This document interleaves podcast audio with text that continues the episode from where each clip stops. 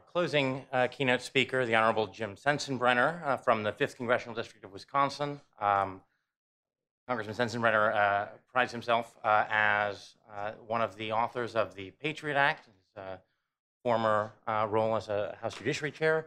Certainly, I had the signally uncomfortable experience of being across across a witness table from the congressman um, on the subject of the Patriot Act a couple of years ago, uh, and uh, objected. I think that 215 and various other authorities uh, were uh, liable to misuse. Uh, uh, do not get in an argument with Jim Sensenbrenner. He will uh, he will win.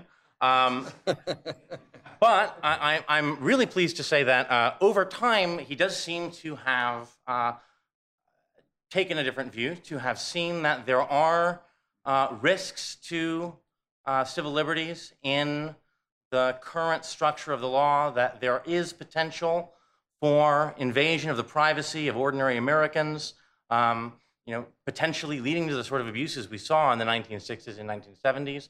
And so uh, Jim Sensenbrenner, the, the proud uh, co-author of the Patriot Act, has also become one of the fiercest critics of the way the National Security Agency and FBI have used that authority in ways that Congress did not intend, uh, and is going to be championing legislation to uh, reform the law to ensure that uh, the agencies have the tools they need to pursue uh, terrorists and spies without endangering American civil liberties.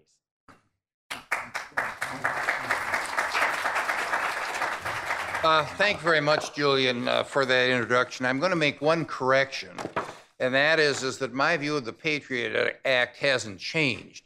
Uh, what has changed is what it, two administrations, Bush 43 and the Obama administration, have done after I left office as chairman of the Judiciary Committee and did not have my tart oversight pen to send uh, uh, oversight letters that usually were co-signed by Congressman Conyers, then the ranking member, uh, to the Justice Department. And specifically acting like a crabby old professor when they were non-responsive in their answers.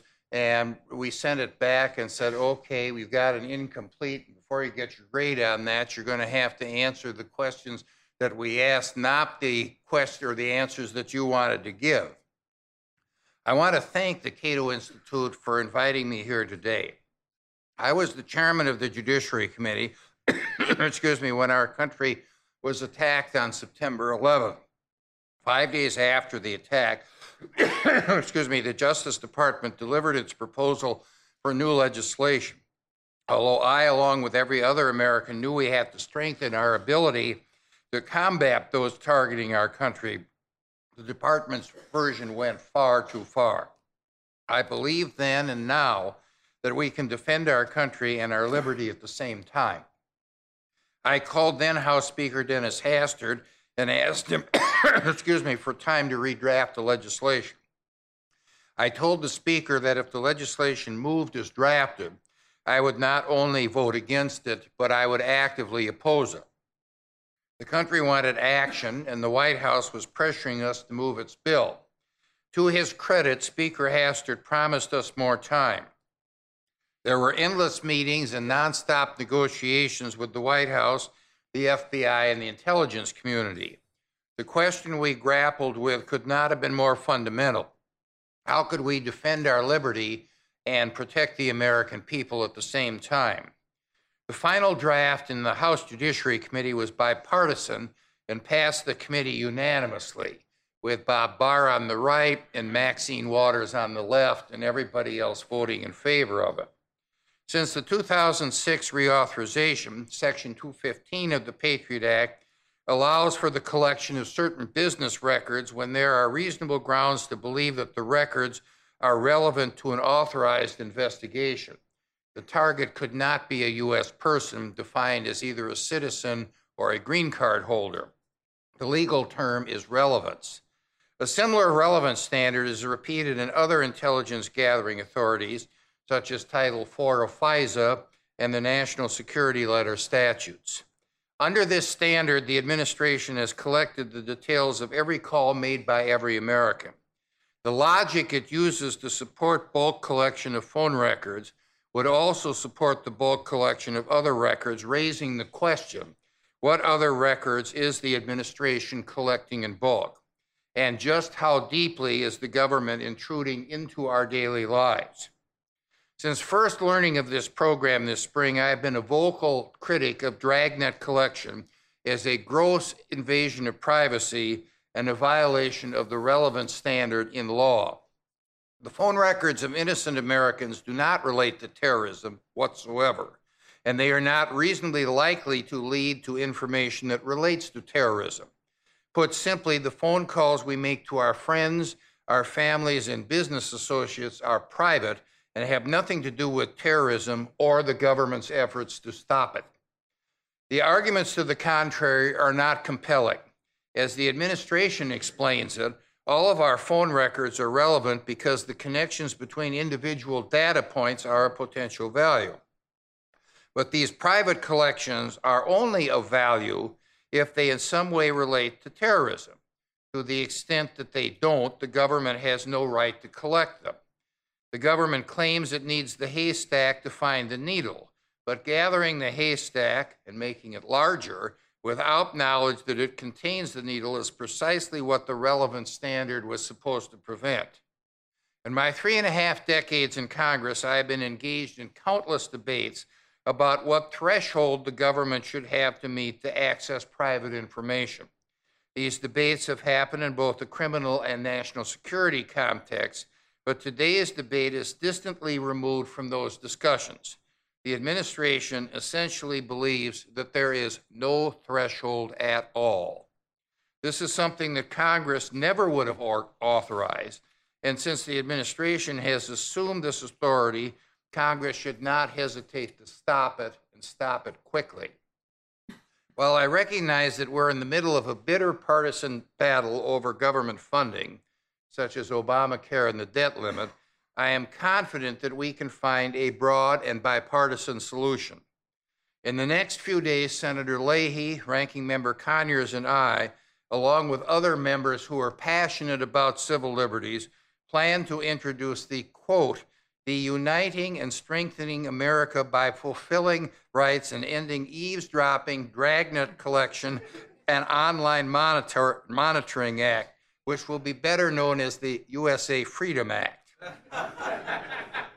this comprehensive le- legislation will end the bulk collection of Americans' communications records by adopting a uniform standard for intelligence gathering under Section 215 of the Patriot Act. Let me make it quite clear. It ends the NSA's ability to collect what they call a metadata program. Title IV of FISA and each of the national security letters would also be amended. The bill would protect uh, Americans by tightening Section 702 of FISA as well. The administration has proven beyond a reasonable doubt, in my opinion, that any standard can be abused. So it is also critical that we increase transparency. We don't need to have an Edward Snowden to let us know what is going on there. We need more transparency, and there's a way to do it. The USA Freedom Act builds on the work of Senator Blumenthal and creates an Office of Special Advocate, or OSA, tasked with promoting privacy interests before the FISA court's closed proceedings, throwing the rubber stamp the FISA court has given to what the NSA and the Justice Department have requested into the trash heap of history. This bill also creates new and more robust reporting requirements to ensure that Congress is aware of actions by the Foreign Intelligence Surveillance Court and the intelligence community and grants the Privacy and Civil Liberties Oversight Board subpoena authority to investigate issues related to privacy and national security. While the targets of terrorist investigations need to remain classified, changes in the law need to be open to public debate. The USA Freedom Act requires the Attorney General to publicly disclose FISC decisions that contain significant construction or interpretation of law. Secret laws are an anathema to democracy, and this bill will end secret laws. Finally, the bill gives important protections to companies that are subject to FISA orders. Currently, companies who work with the government are forced to cooperate under an umbrella of secrecy. But this bill would allow internet and telecom companies at their discretion to publicly report an estimate of one, the number of FISA orders and national security letters received, two, the number of such orders and letters complied with, and three, the number of users or account on whom information was demanded. We must strike the proper balance between national security and privacy, as our liberties are secure only as long as we are prepared to defend them. Investigators should have to demonstrate to an independent authority that they're on the right track. I would give each of those investigators a pocket copy of the U.S. Constitution, which the Congress publishes in great quantity, and they usually end up being given to high school classes. I think that these investigators should get some of our copies if they don't get them from their own agency. And this is not just essential from a privacy perspective, but also from an efficiency of, uh, perspective. The NSA has failed to follow up on leads that could have stopped the Boston Marathon bombing, while it instead combed through records of innocent Americans. It, analysts should spend their time and limited resources pursuing actual leads. The intelligence agencies have not only lost the faith of lawmakers and the public regarding privacy protections, but also regarding their ability to effectively do their jobs. And to anybody who says, I have nothing to hide, why should I care if the government reads my email? You don't have to be a victim of discrimination to want to protect those in society who are. At the same time as I'm working to reform the NSA, I've been a vocal proponent of the Voting Rights Act. I support the VRA not because voter discrimination affects everyone, but because it affects some people. And we ought to give those protections to the some people that it needs to protect. America is the paragon of democracy, and because we protect the civil liberties and equality of everyone, encroachment on the rights of a few hurts us all. I call on the President, my colleagues in Congress, to rally around the USA Freedom Act to protect the shared rights of all Americans and to restore the trust and focus in our intelligence communities, which they have lost all by themselves. So thank you very much for having me here. Uh, because of votes, I had to come here a little bit later, and I do have an appointment uh, back on the Hill at uh, 4:45, so I've got to be out of here and in the car by 4:25, and I will be happy to spend the next uh, 10 minutes answering any questions that you may have. And would you please state your name and state your affiliation when you wish to ask a question? And you, you, you, you'll be the one who calls on it. And that way, you're the bad guy because I don't want to be the bad guy around here anymore. Thank you. And wait, wait for the. I saw a question around the aisle right here. Wait for the microphone. Identify yourself.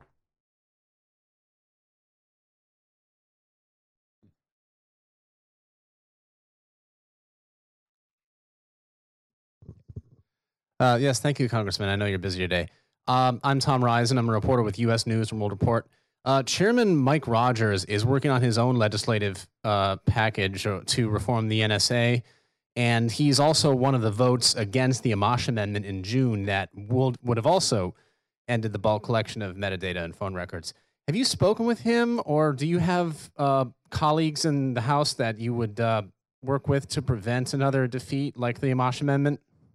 Well, uh, since the Amash Amendment only lost by seven votes, uh, Mr. Rogers has been in a case of great distemper. I think that's probably the best way I, I, I can describe it. Uh, uh, no, I haven't spoken to him, uh, but he, uh, from what I understand, he did get a National Review Online article that uh, personally attacked me rather than talking about the issues. And the author he had didn't know anything about this issue.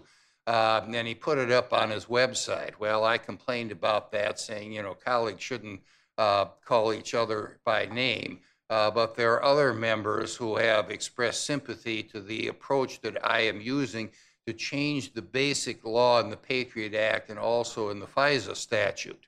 Um, and The Amash Amendment, had it passed, and I spoke in favor of it and wished it had passed, would only have lasted a year because it was an amendment on an appropriations bill. My bill with Senator Leahy and Congressman Conyers uh, will change the permanent underlying law on this, so we will not have to go to this fight for this fight on a year-to-year basis. Uh, I think the bill that Mr. Rogers and Senator Feinstein uh, are busy working on is a way uh, to uh, provide a fig leaf for the intelligence community to do what it uh, wants to continue to do. I think he has plugged the leaf or plucked the leaf off the fig tree far too soon, and it will be far too small of a fig leaf. What I'm saying is we're going to have to beat him on the floor, and we're going to do it. Question here, a couple, couple rows back from the prior questioner. One row back. Thank you, Congressman. My name is H.P. Schijnemachers from the Netherlands Embassy. Uh, as a former uh, high school student in the 7th District in Wisconsin, I appreciate your concerns for the uh, freedom of American citizens. You might be aware that there are some concerns as well uh, in Europe about the NSA program. So I was wondering whether your legislation does address that issue as well. And if not, if we could work together to make it a U.S. and allies, a USA Allies Freedom Act. Well, uh, you know, let, let, let me say, I would hope so. I, I think that the, the bottom line is the prohibition of the collection of metadata. Now, if there is a real uh, uh, uh, confirmed conspiracy uh, that involves Europe, and even if it uh, involves only Europe and exclusively Europe, and we pick up some information uh, through the revised uh, Patriot Act and the revised FISA Act, I think the cooperation between the intelligence communities and law enforcement is such that we would be able to pass that information on. Now, just for the record, I've been invited to speak uh, to a European Union forum in Brussels uh, that happens to be on Veterans Day, so I guess Belgium is not closed down like the UK and France are on um, November 11th. And uh, uh, we're trying to work out the logistics involved, but I fully intend, if possible, uh, to make uh, that uh, uh, invitation uh, and to talk not only in a forum like this one, but in a Q&A session as well as internally that, uh, you know, it is my hope that this will take away the tools for the NSA not only to spy on Americans that have no relation to terrorist activity at all, but also to spy on European officials, which uh, uh, has come out in the press since uh, all of this controversy started. So, you know, yeah, I'm with you on that. Uh, uh, if there are further ideas that uh, the Europeans that I chat with have for amending the bill so that we can continue the intelligence sharing where there is a genuine threat of a terrorist strike occurring in Europe, but uh, prevent indiscriminate spying, uh, including uh, on government officials all the way to the top, if the press reports are correct. Uh, uh, then I would be for such an amendment. So, you know, the thing is, is that, you know, this is a work in progress. Uh, Bart Forsyth, who's my chief of staff and counsel, has been working both with Senator Leahy's staff and Congressman Conyers' staff, and we think we have got the bugs out of this uh, legislation. Uh, uh, we we didn't when Senator Wyden picked up a discussion draft and introduced it. This our bill is better than his because uh, there are a couple of loopholes that we didn't catch. Uh, how about one more, and then I've got to go back to the Hill. Up on the, on the aisle there, gentleman with the red tie. Uh, Thank you. Stephen Keat, uh, private citizen, but retired State Department. Uh, You expressed confidence that your bill would pass in the Congress. If it passes both, both houses and goes to the president and he vetoes it, are you confident that you'd be able to override the veto? No, but then the fact that the metadata uh, would continue will fall directly on the president's shoulders. And he better explain this in a little bit greater detail than the sound bites that we've been hearing from him, as well as Speaker Boehner in the last week or so. Thank you.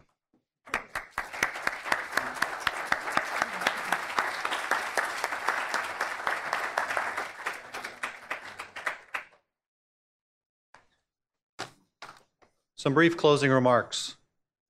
First, I want to thank the Cato conference staff, the Cato audiovisual staff. Uh, they work very, very hard to make these events successful, and they've done wonderful work today. Uh, I certainly want to thank my colleague Julian Sanchez, all the participants in all the panels today. Um, I want to thank you for attending, you for watching online, and you who support the Cato Institute. You allow us to put these events on so that these discussions can continue. There are a couple of issues that underlie most of what we talked about today. Certainly, they're not the only issues that underlie, but I want to emphasize them, hold them up, and bring them out so that you can be thinking them about, about them uh, as you go forward. One is secrecy. Uh, the, the laugh lines that David Lieber unfortunately delivered, not being able legally to talk about what his company has to do, are good evidence of the fact that, that secrecy law and practice in the United States is broken. Secrecy is a very strange thing. It's a claim to unique authority. Someone who has secret information uh, can lord it over others, lord it over people in Congress, uh, other people in the administration, and people participating throughout the democratic process. The intel community uses secrecy uh, to increase its authority. Sometimes secrecy is appropriate, sometimes secrecy is right. But when the community that provides all the information about the threat is also the same, the very same community is there to provide the response to the threat, you can see how the dynamic, the dynamic that produces, that the, that community will grow. And I believe the Intel community uses secrecy not on purpose, but because of ordinary institutional influences to grow its authority, to shrink freedom. I recommend to everybody the book by Daniel Patrick Moynihan, former senator from New York, Secrecy, the American Experience. It's either in the, in the book itself or in the, uh, the uh, opening uh, section of the book. The line, the line goes, Secrecy is for losers. It really, really is a detriment to our ability as a democracy to make decisions, especially about security. Secrecy is a tactical weakness as well. We learned through WikiLeaks that an organization, it could be a military organization, it could be a private sector organization that relies too heavily on secrecy is making itself weak. So, to the Intel community and anyone else who considers secrecy a high value, you are doing it wrong. We wanted to think big about reform, and I think you saw that on the reform panel. Certainly, there are important legal, legal changes that we'll see introduced and considered and maybe passed. But we need to think very big about reform. FISA was passed during the Cold War when the opponent to American power, the chief opponent to American power, was the Soviet Union. And what it threatened was nuclear annihilation. Perhaps the secrecy regime that we put in place then, with the Soviet Union in mind, and that threat was appropriate. Today, we certainly have sophisticated adversaries but the risk to the United States, the threat to the United States, is quite a bit smaller than it was when FISA was passed. Why do we even have a FISA law? Aren't there ways that ordinary courts can handle secret information? Let's think big about reform. Along with secrecy, we should all understand terrorism better. I'm sorry, a dozen years later, to still be talking about terrorism, and it's been it's not been the dozen years I wish I would have had since September 11th, 2001. In 2009 and 2010, here at Cato, we hosted conferences uh, drawing experts from around the world on terrorism and counterterrorism. We produced a book called Terrorizing Ourselves, all to educate ourselves and hopefully you about terrorism, its logic, how it works, and how to defeat it. It's a very interesting and complex problem. I'll recommend to you not only Terrorizing Ourselves, but the book Thinking Like a Terrorist by Michael German from the ACLU. I think about these problems in terms of terror politics. Sometimes driven by the intel community, politicians and the media in our open society drive fear. They push fear. If it bleeds, it leads. No politician ever got political credit for downplaying a risk. Few did. John Mueller has, can actually uh, cite to examples where politicians have at least not, not been harmed by downplaying risks. But as a general matter, Politicians always try to outbid each other in how dangerous this world is and how fearful we should be. Those dynamics, the dynamics of terror politics and the dynamics around secrecy, I'm sorry to say, are not fixed by conferences even as good as this one. So let's all have some wine and cheese and contemplate these ideas. Thank you very much for coming. Thanks you all.